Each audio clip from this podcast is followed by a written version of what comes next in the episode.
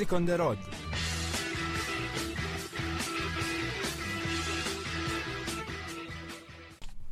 Buongiorno, sono Federica e vi do il benvenuto in una nuova puntata di Music on the Road, un nuovo appuntamento su Samba Radio per viaggiare a suon di musica.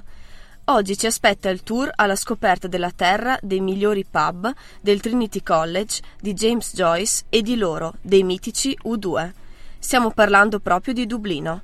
Cittadina dai molti volti, custode di numerose testimonianze artistiche e culturali, moderna e all'avanguardia, vivace e chiassosa nei suoi locali dove la Guinness scorre a fiumi.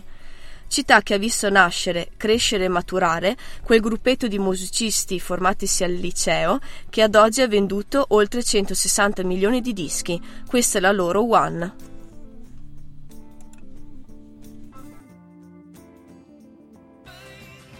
È il 1976 quando quattro studenti della Mount Temple School rispondono ad un annuncio per trovare giovani musicisti.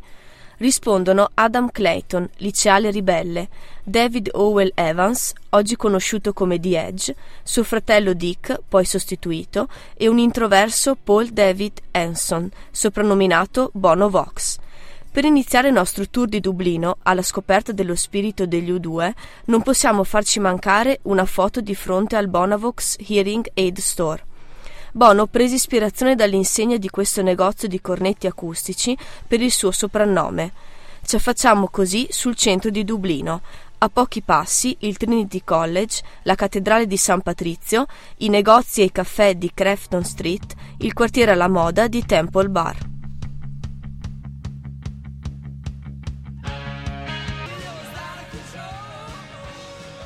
L'album Boy, di cui fa parte questa canzone, Out of Control, è il primo lavoro del gruppo con il nome ufficiale di U2.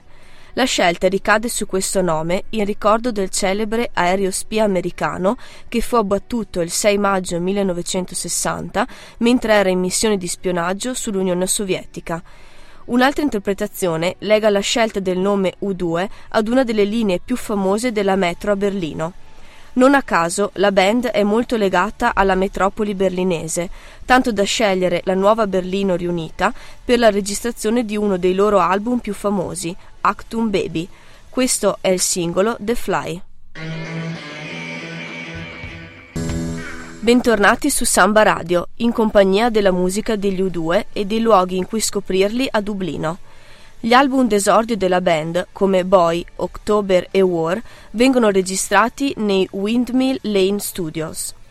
Per raggiungere questo anonimo edificio, che ricorda molto un magazzino merci, dobbiamo raggiungere la parte nord di Dublino, oltre le rive dell'Ifley. L'intera strada è stata trasformata dai fan in una specie di museo in onore degli U2.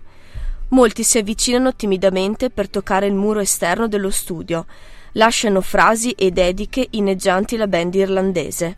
La consacrazione mondiale degli U2 avviene il 13 luglio 1985. Il gruppo partecipa al Live Aid, organizzato per raccogliere fondi per la carestia in Etiopia. Bono porta il suo spirito irlandese sul palco, nelle parole di Sunday Bloody Sunday.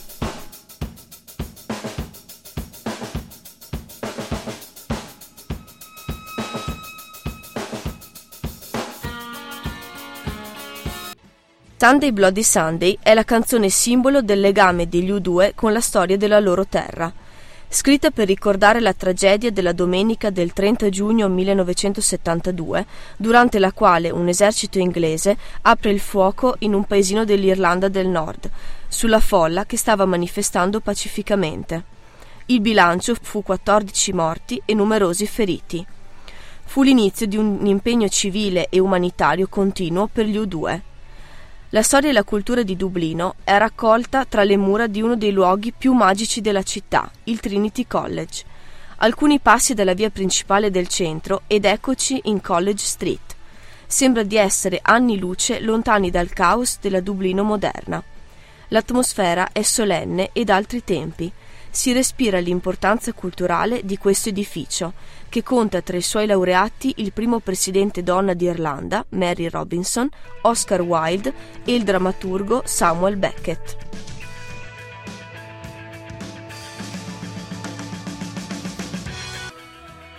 Questa era Pride, la canzone che gli U2 incidono nel 1984 come tributo alla figura di Martin Luther King.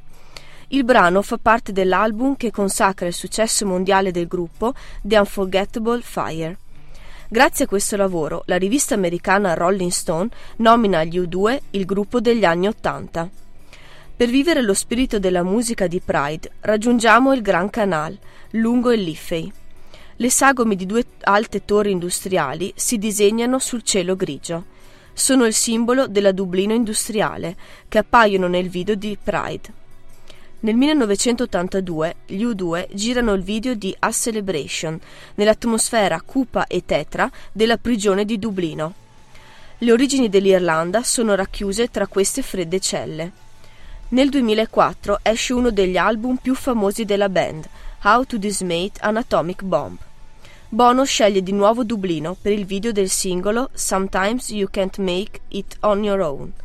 La canzone scritta in ricordo del padre, appena scomparso, ha come sfondo Cedarwood Road, la strada dove Bono abitava da bambino.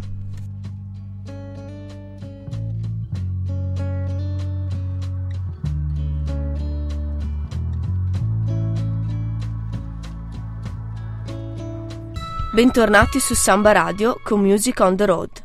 Dopo aver camminato a lungo tra le vie del centro di Dublino, ci fermiamo per dedicarci ad una delle attività preferite dal popolo irlandese, ordinare una buona Guinness. Per il nostro angolo delle perle di viaggio, oggi ti- ci dedichiamo al simbolo dublinese del divertimento, i pub. Fino a non molti anni fa, zona degradata e malfamata, oggi Temple Bar è il tempio del divertimento, dell'arte e dei migliori pub. Durante il giorno potete passare delle ore a fare shopping nei molti negozi e mercatini delle pulci. La sera potete scegliere tra una cena nei molti ristoranti etnici, spettacoli teatrali innovativi e ordinare fiumi di Guinness nel migliore dei pub dublinesi, il Mulligans.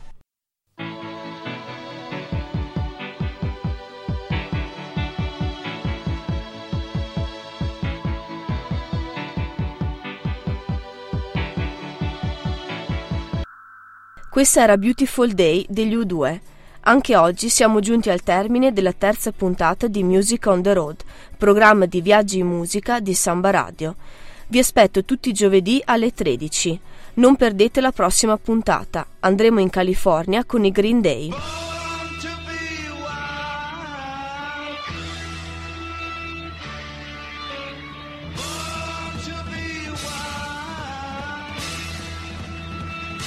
Music on the Road